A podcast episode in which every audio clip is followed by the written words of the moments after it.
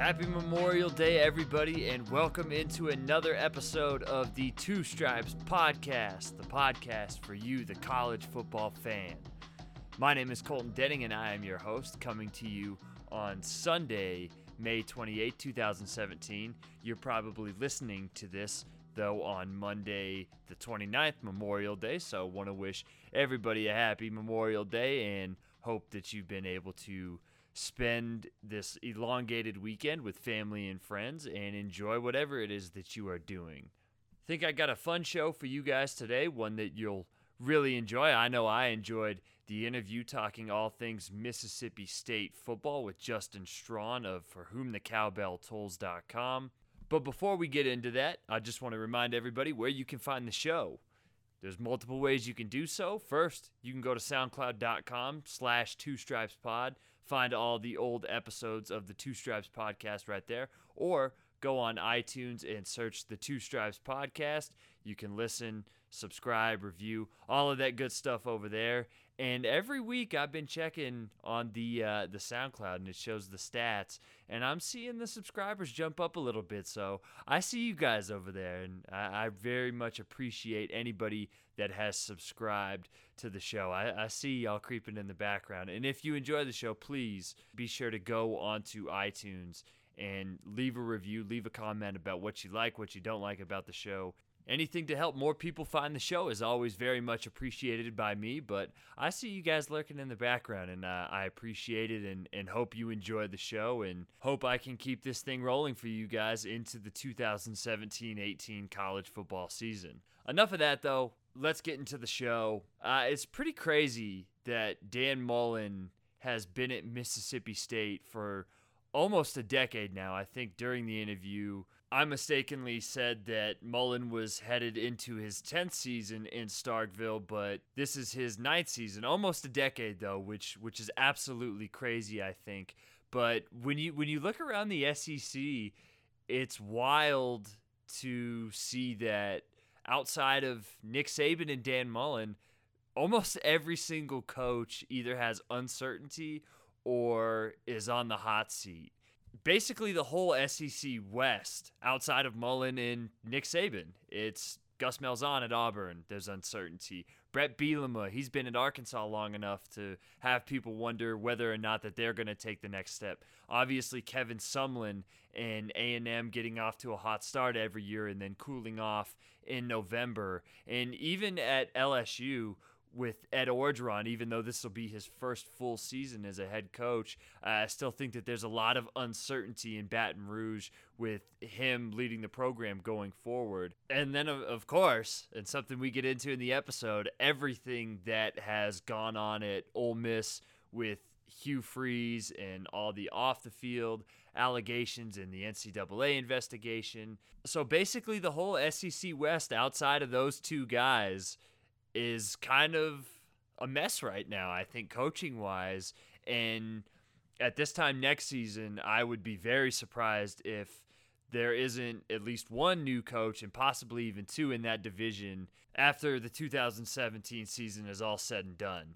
So, getting into Dan Mullen in the Mississippi State program, last Thursday I had the chance to speak with the managing editor of For Whom the Cowbell Tolls.com, Justin Strawn, about Mississippi State football, where it stands right now, what people think about the job that Dan Mullen has done, kind of how the program is positioned moving forward, and what the 2017 season is going to look like. Mississippi State is always one of my favorite programs to watch from afar and, and, see what they do because it's such a brutal division.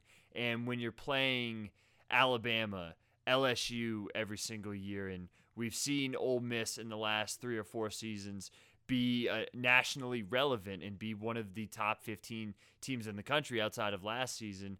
But when you're going through that gauntlet of playing those teams and then having to play Texas A&M and Arkansas and then some of the teams from the SEC East every year, it's a very hard job. And I think that Dan Mullen has carved out a nice space for that program. We saw what he did with Dak Prescott and company over the last three seasons prior to 2016.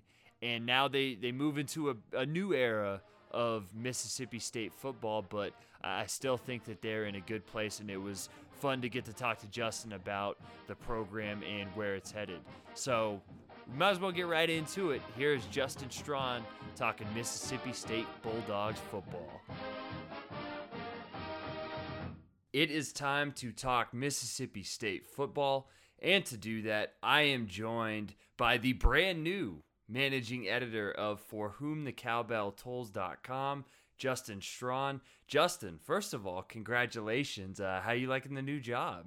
I like it. I'm enjoying it. I've been with I've been with For Whom the for a little under a year now. So when Ethan stepped down, I uh, thought I'd go ahead and give it a shot. So we're up and running now. Well, somebody who has been on the job a long time that we are going to talk about is Dan Mullen. How crazy is it that we are approaching a decade of Dan Mullen in Starkville?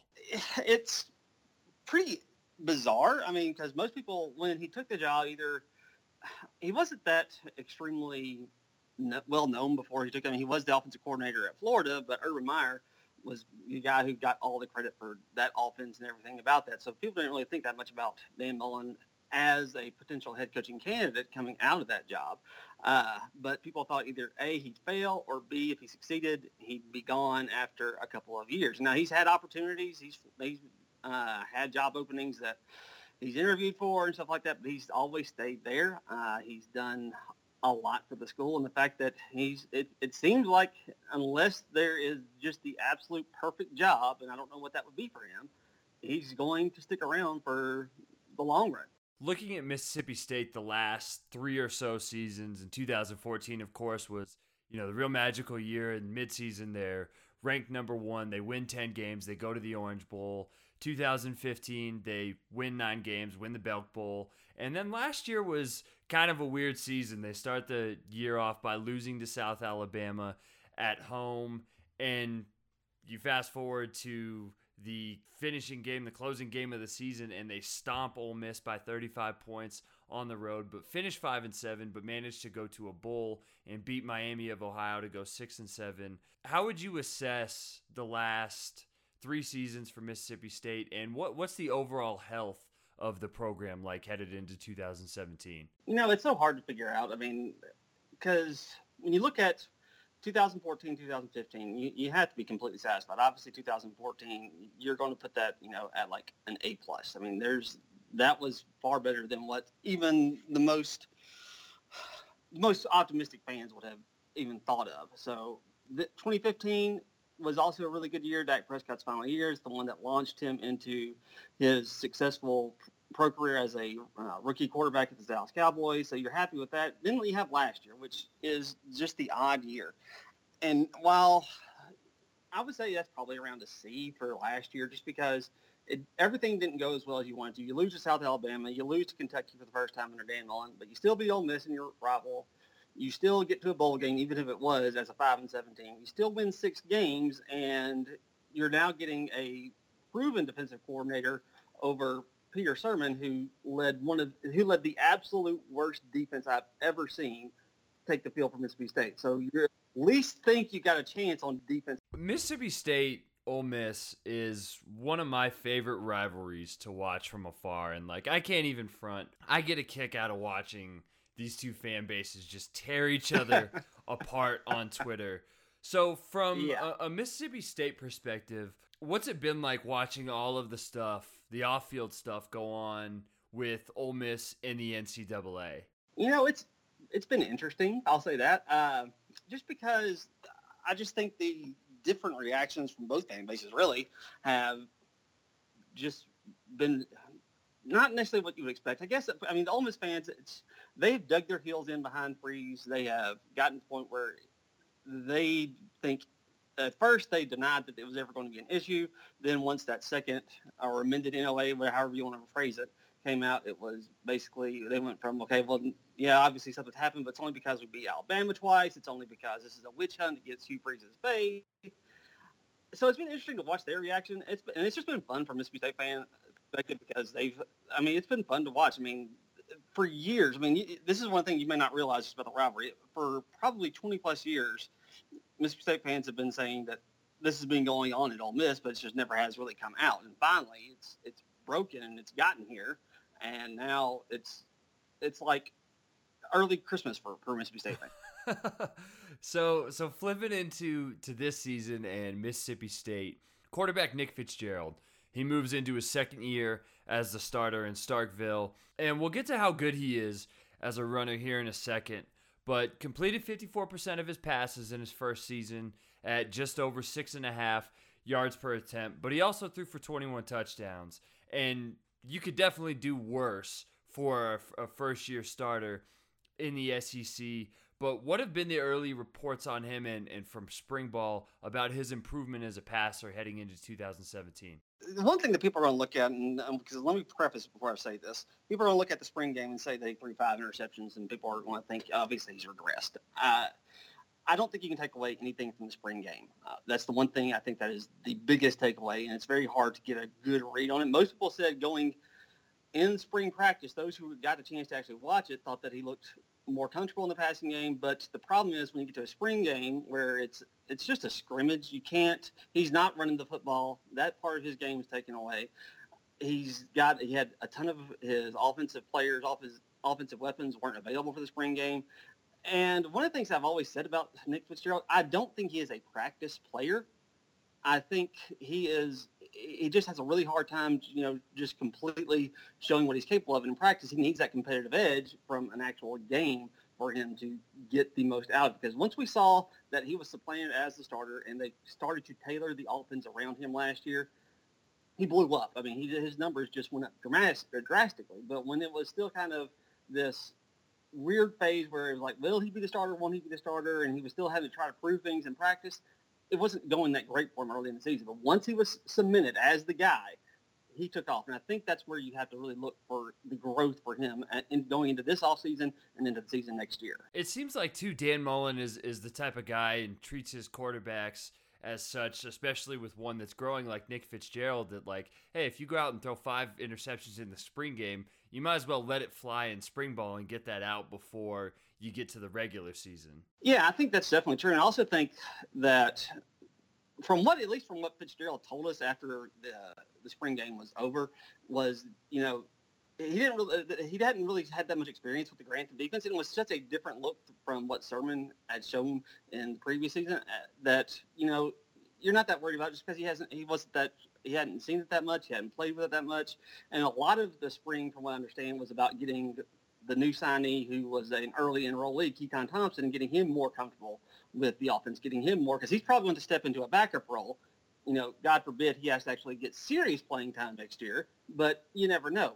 With him having to come in and be the backup, he had to be they had to get him as comfortable with the offense as possible as early as possible. Looking into some of his weapons that he's going to have at wide receiver outside of senior Donald Gray, it seems like at least from the outside that there's a lot of unknowns or just younger guys that are going to have to step into their roles out wide for him. How how do you think Mississippi State is going to fare at wide receiver this year? Do you think that by midseason or by the end of the year that he's going to have three or four solid weapons or at least two options outside of a guy like Donald Gray? I think he can, but that is the big that, that's the big question surrounding Mississippi State in the offseason is who's going to step up at receiver and, and will somebody step up at receiver? Donald Gray has the potential. He's uh, he can do good things, but it's it's going to he's going to have to take a big step forward even himself going into his senior season. So it's going to be a, a big leap for him. But then you got to look at they lost one of their best slot receivers in Malik Dear, who's likely out for the year. Uh, he ended up having to have I think ACL surgery or MCL. He had to have uh, surgery done. That's usually a season ender. Uh, so you look at guys, the guys you start to look at are maybe some of the uh, redshirt freshmen or guys, the freshmen who played a little bit last year, somebody like Jamal Couch. Uh, somebody also, the one guy that I kind of keep my eye on is Keith Mixon. He was the backup slot to Malik Deary. When he had opportunities, he made the most of them. Uh, it's just a matter of will he be able to fill a bigger role on the team this year. So those are the guys that you're kind of looking forward to. There's some other players that might be able to step up and have good years, but that's the biggest question going into this this all season for, for the, for the Bulldogs is can they get enough out of their receivers for the offense to go at the normal pace that we've seen with Dan Mullen at the helm. What Mississippi State can do is run the ball, and the Bulldogs were pretty damn awesome on the ground last season. They finished 2016 seventh in rushing S&P plus. Nick Fitzgerald was second in the SEC in rushing yards and first if you take away sacks, which is like is crazy to me that you would have a quarterback rush for over 1400 yards without sacks and even before then almost 1400 yards if you keep in the sack numbers. And given the uncertainty at wide receiver that you mentioned and needing guys to step up, how much do you expect the offense to continue to revolve around him and a guy like running back Aeris Williams? Well, last year after the Kentucky game, before the Arkansas game, we started a, a hashtag at Proving Capital Tools. It was uh, hashtag always run, never pass. so, I mean, that's how good of it's not because that Nick Fitzgerald can't throw the ball. He can throw the ball just fine. It's just that you are so good in the running game. Do that unless you absolutely have to throw the football. I mean, that's how talented, because that was probably the biggest disappointment from last season was Dan Mullen at first, probably for the first half of the season, tried to keep that same offense that he had with Dak Prescott, this uh, passing game, keep it in the intermediate passing game, a balance, 50% run, 50% pass. He tried to use that as the basis for his offense. Well, Nick Fitzgerald, he might get there by the time he's a senior or maybe even next year as a junior, but right in, in his sophomore year, he wasn't, he wasn't there but they've got you know, an elite runner at quarterback. They've got a really good runner at running back in Aeris Williams. His stats don't jump off at the, out off the page at you like uh, Fitzgerald's do, but simply because the fact that he wasn't really the feature back until maybe November of last year. If you look at his stats from November uh, through the bowl game, you see just what he's capable of. So the Bulldogs can run the football, and they're basically just going to line it up. If they are smart, they're going to line the ball up and they're going to run it down your throats and basically dare you to stop them because especially Nick Fitzgerald, he has he has legit breakaway speed. You look at some of his runs last year, he finds the smallest seam that most people wouldn't be able to get more than five or ten yards and he turns them into seventy yard gains. I mean, he's that elite of a runner. So I do wonder if that will hold him back a little bit in the passing game because if you're so good in the running game, it makes you wonder if you're going to be able to trust your arm as much as your your legs. But the Bulldogs can run, and as long as they can do that, they're going to keep themselves in games. I'm glad you brought up Aeris Williams kind of surging at the end of the season. If you look at from the Texas A&M game on November 5th to the bowl game against Miami of Ohio, that's the last five games of the year. He rushed for 514 yards. So if you don't know who Aeris Williams is in the SEC, yeah, you definitely should keep your eye on him. And with him and Nick Fitzgerald, that's going to be a pretty devastating one-two punch for the Bulldogs in the backfield. And looking at the offensive line, three starters from last year's great run blocking unit are gone. How much concern is there that the running game is going to take a big step back, even with those guys in the backfield? And are, are there proven or at least experienced players that are stepping into those roles, or is Mississippi State looking at starting either freshmen or redshirt freshmen or sophomores at especially the tackle spots? They'll be okay. I mean, I think that's one thing that we've kind of learned from the one thing that Mississippi State has always had. They've always had at least a serviceable offensive line. Now, last year in 2015, they got pounded because the fact that they were terrible at pass blocking, which they were. Uh, Dak Prescott, whenever there was a decent pass rush, he got sacked way too much. That was the only reason that they lost their four games. Any team that had a decent pass rush got to them, and they got off to a bad start in 20. 16 as well. But once they they've always done really well in the run blocking scheme. One of the things that they did last year, like I said, when they were trying to do this hybrid offense where they were equal, they were balanced running and passing, it didn't go so well. They didn't block very well at that time. But once they decided, you know what, we're going to be a smash mouth football team. We're going to run it as much as we can until the other team just makes us throw the football. That's when they excel. And the guys that are coming in, they the guys that will be taking their place, they should be okay. The one thing that Mississippi State fans give John Hevesy, the offensive line coach, crap for all year long is his recruiting, because he's never been a very good recruiter. He, he rarely gets anything above a three-star recruit onto campus and onto the team. But the one thing he has been able to do, he's always gotten his offensive line ready whenever they can, wherever they need to play. He can put he's got he's got them where they can play guard, center, tackle. It doesn't matter. He can move them around. And that's one thing that we saw with Elgin Jenkins, who started off the year at tackle, but once they moved him into guard, he just excelled. He just became a road grader. Uh, he was he looked more like uh, Gabe Jackson, who played for the Bulldogs back in uh, He's a beast. 2013. He looked he looked like Gabe Jackson out there, and that was at the guard spot. So that's the one thing that John Hevesy has been able to do. He's been able to get those guys to play whatever position he needs them to on the offensive line to get production. Earlier on, you mentioned Todd Grantham coming in at defensive coordinator, spent the last three seasons over at Louisville. What kind of defense or what kind of changes in philosophy or attacking can we expect from Todd Grantham's first defense at Mississippi State? Well, the one thing I think that we can expect is, I, I at least I think we'll actually get a stop every now and then. Uh, I, I mean, you need to do that to win. You do. I mean, that's the biggest thing because when people will start talking about Nick Fitzgerald and the impact he could have this year, people say, well, he only went five and seven last year, six and seven with the bowl game. If you look at what the reason for that, and this is the reason I always get so frustrated with people saying, you know, a quarterback was has a such and such record. The, the wins and losses aren't just because of the quarterback, but the reason Mississippi State lost in the games last year was because their defense couldn't stop anybody, especially in the secondary. Their secondary got torched left and right.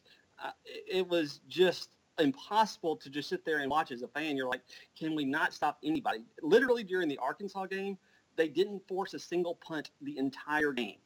I mean, it was that bad on defense last year. All we're hoping for is that Ty Grantham can at least make them average, you know, make them not terrible.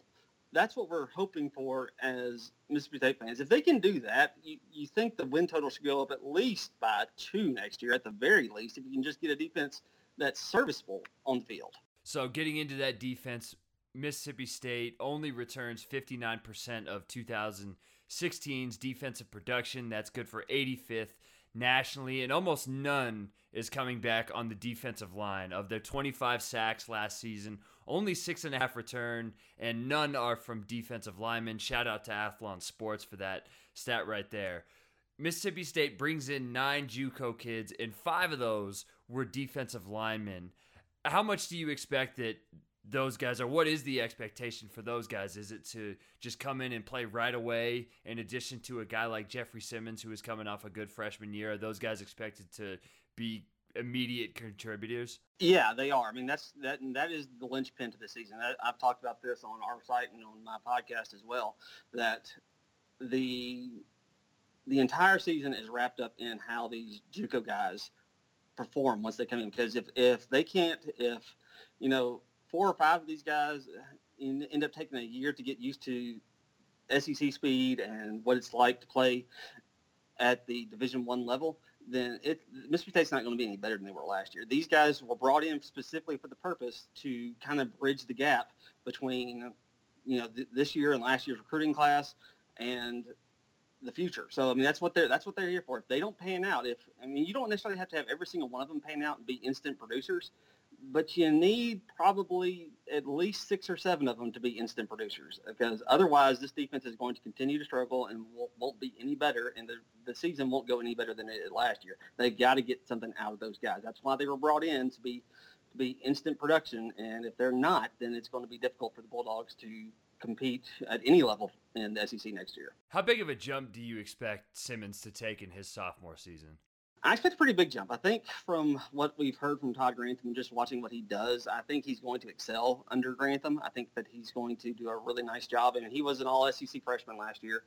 And when he didn't play as much as I would have liked him to, I honestly would have liked for them to just turn the defensive line, the defensive end position, or defensive tackle either. He could play both. I would have liked for them to have turned those positions over to him earlier in the season and just let him go. But I expect I expect him to be one of the elite defensive line pass rushers in the SEC next year. Uh, he's going to be playing. Let's be honest. I mean, he was a five-star guy coming out, out of high school. He was a guy that was supposed to be considered a can't-miss prospect. He's looking to leave the SEC after his junior season. And next year is the year that you have to make your mark if you're going to do that. So I expect it to be a pretty big breakout for him. Speaking of all SEC freshmen, linebacker Leo Lewis returns after a stellar first season in Starkville, had 57 tackles last year, four and a half for loss, and a sack to go along with it. With him and Simmons, how important, especially with the uncertainty along pretty much the rest of the defensive line and in the secondary as well. How important is it that those two guys play as bona fide stars for that defense right from the get go? No, it's huge. Uh, Leo Lewis, I think, is going to be a Bernard McKinney type for, for the Bulldogs. I, I, think he's going to have a. Ch- I mean, he'll technically he's only a sophomore, but he's a redshirt sophomore, so he'll have an opportunity to leave for the NFL draft after this year. He probably could. I think he'd probably be smart for him to come back one more year, unless it's just such an amazing season for him that uh, it'd be stupid for him to pass up. But I think he could play his way into a first or second round draft pick by the time he's a junior. So they need him because it's like you said, they got a lot of guys. They're, going to have a lot of new faces on this defense. They need him. They need Simmons.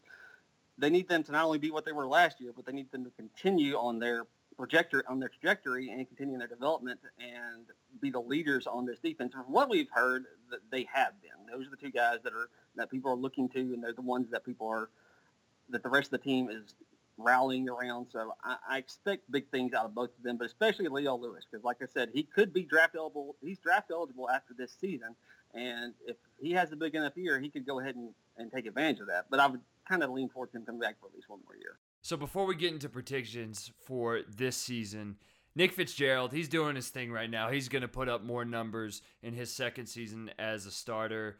You mentioned the uh, the four star kid they brought in last year's cl- or in this previous class in Keytaon Thompson, four star, and just the other day another four star quarterback, 2018 Texas quarterback Jalen Mayden committed to Mississippi State. We're watching Dak Prescott tear it up in the NFL, and if he has another big season, how much of his success, not only at Mississippi State but now in the NFL, has kind of established a pipeline at quarterback for the Bulldogs and Dan Mullen. I mean, that's exactly what it's done. I mean, it's the reason that a guy like Jalen Mayden takes notice of Mississippi State, and the reason that it, they're even on, in on another four-star quarterback out of Arkansas, and Gary Bohanon. So th- the reason these guys are, are looking at Mississippi State that never would have looked at Mississippi State, because if you look at Mississippi State's quarterback lineage, up until Dak Prescott, there really wasn't any.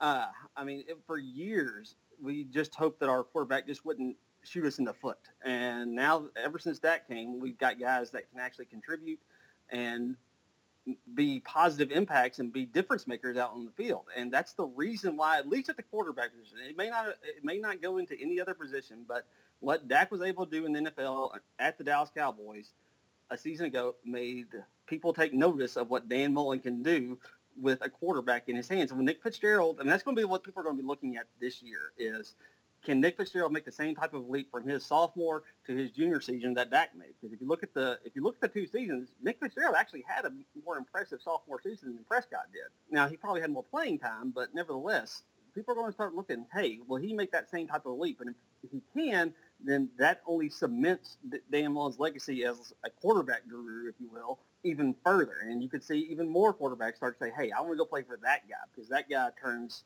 even uh, two and three star kids like Nick Fitzgerald into superstars. You talked about the quarterback lineage before Dak Prescott, and this is totally off topic, but man, Chris Relf was one of my favorite, like off the radar players of all time. If you didn't watch Mississippi State, you probably have no idea who the hell Chris Relf was.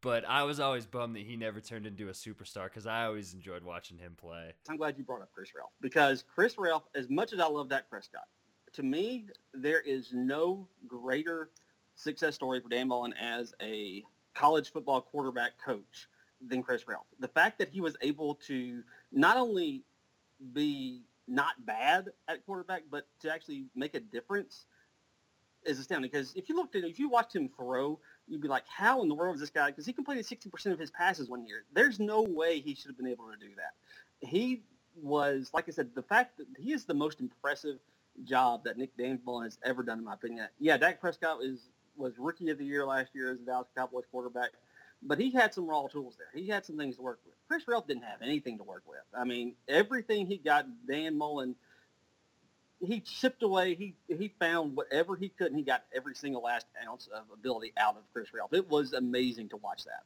Yeah, shout out to the Chris Relf Chad Bumphis era at Mississippi State. Definitely one of my favorites. So, final question here you look at the schedule and the SEC West, of course, it's it's as brutal as it's always been. Home games against LSU and Alabama, road games at Auburn, Georgia, A&M and Arkansas, and of course an- another game against BYU this time at home and the Egg Bowl as always to cap off the regular season.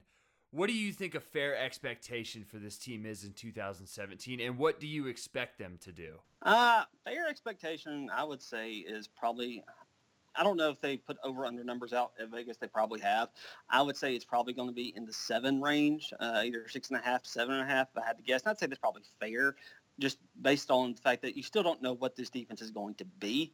If the, I think the success level is going to be determined completely by how big of a jump forward or how little of a jump forward the defense makes this year. If the defense can make a jump into like you know the 60s nationally as opposed to the the 100s as they were last year, if they can do that, I think two or three more wins is very very very reasonable, and you can see this team winning eight or nine games. If they can't, they're going to struggle to get to six like they did last year. But I personally think the defense will be better enough to point where seven is kind of like my bottom line expectations. But I could see eight, maybe nine, with everything falls in the right uh, places for them next year. Well, the Bulldogs, as always, should be a lot of fun to watch. And if you want to keep up with them, I recommend you do so by going to forwhomthecowbelltolls.com. And you can also find them on Twitter at MState Sports. And if you want to find any of Justin's work, you can do so by following him on Twitter at JStrawnFWT. CT. He's also the host of It's Always Sunny in Starkville on BulldogSportsRadio.com, and you can find them on Twitter at Bulldogs Radio. And Justin, want to want to say thank you for joining the show, and you fired me up about Mississippi State football. I, I'm real excited to see what they do. It's always fun watching the Bulldogs in the SEC West. I appreciate. it. We're looking forward to.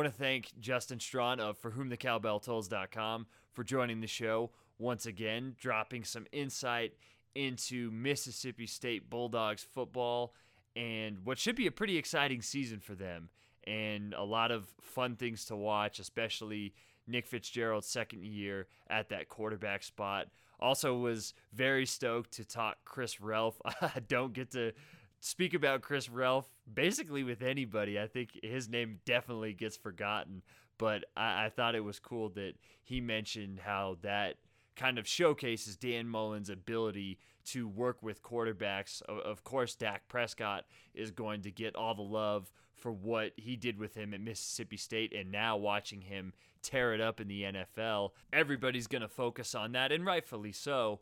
But working with some of those other projects like Chris Relf and now Nick Fitzgerald, I think you get a real good sense into Dan Mullen's ability to develop all kinds of quarterbacks. And now you're starting to see that pay off on the recruiting trail where they are bringing in blue chip quarterbacks. And when you play in such a tough division, having a high end quarterback can mitigate some of your other deficiencies. So I think that Mississippi State, while they may not be a team, especially in the West with Alabama and LSU, that goes to the SEC title game, they're going to be in the running, I think, for you know third place, fourth place, especially with everything going on at Ole Miss and at Texas A&M and at Arkansas. I think that Mississippi State's consistency is kind of what's going to set them apart from those other teams vying to play behind Alabama and LSU.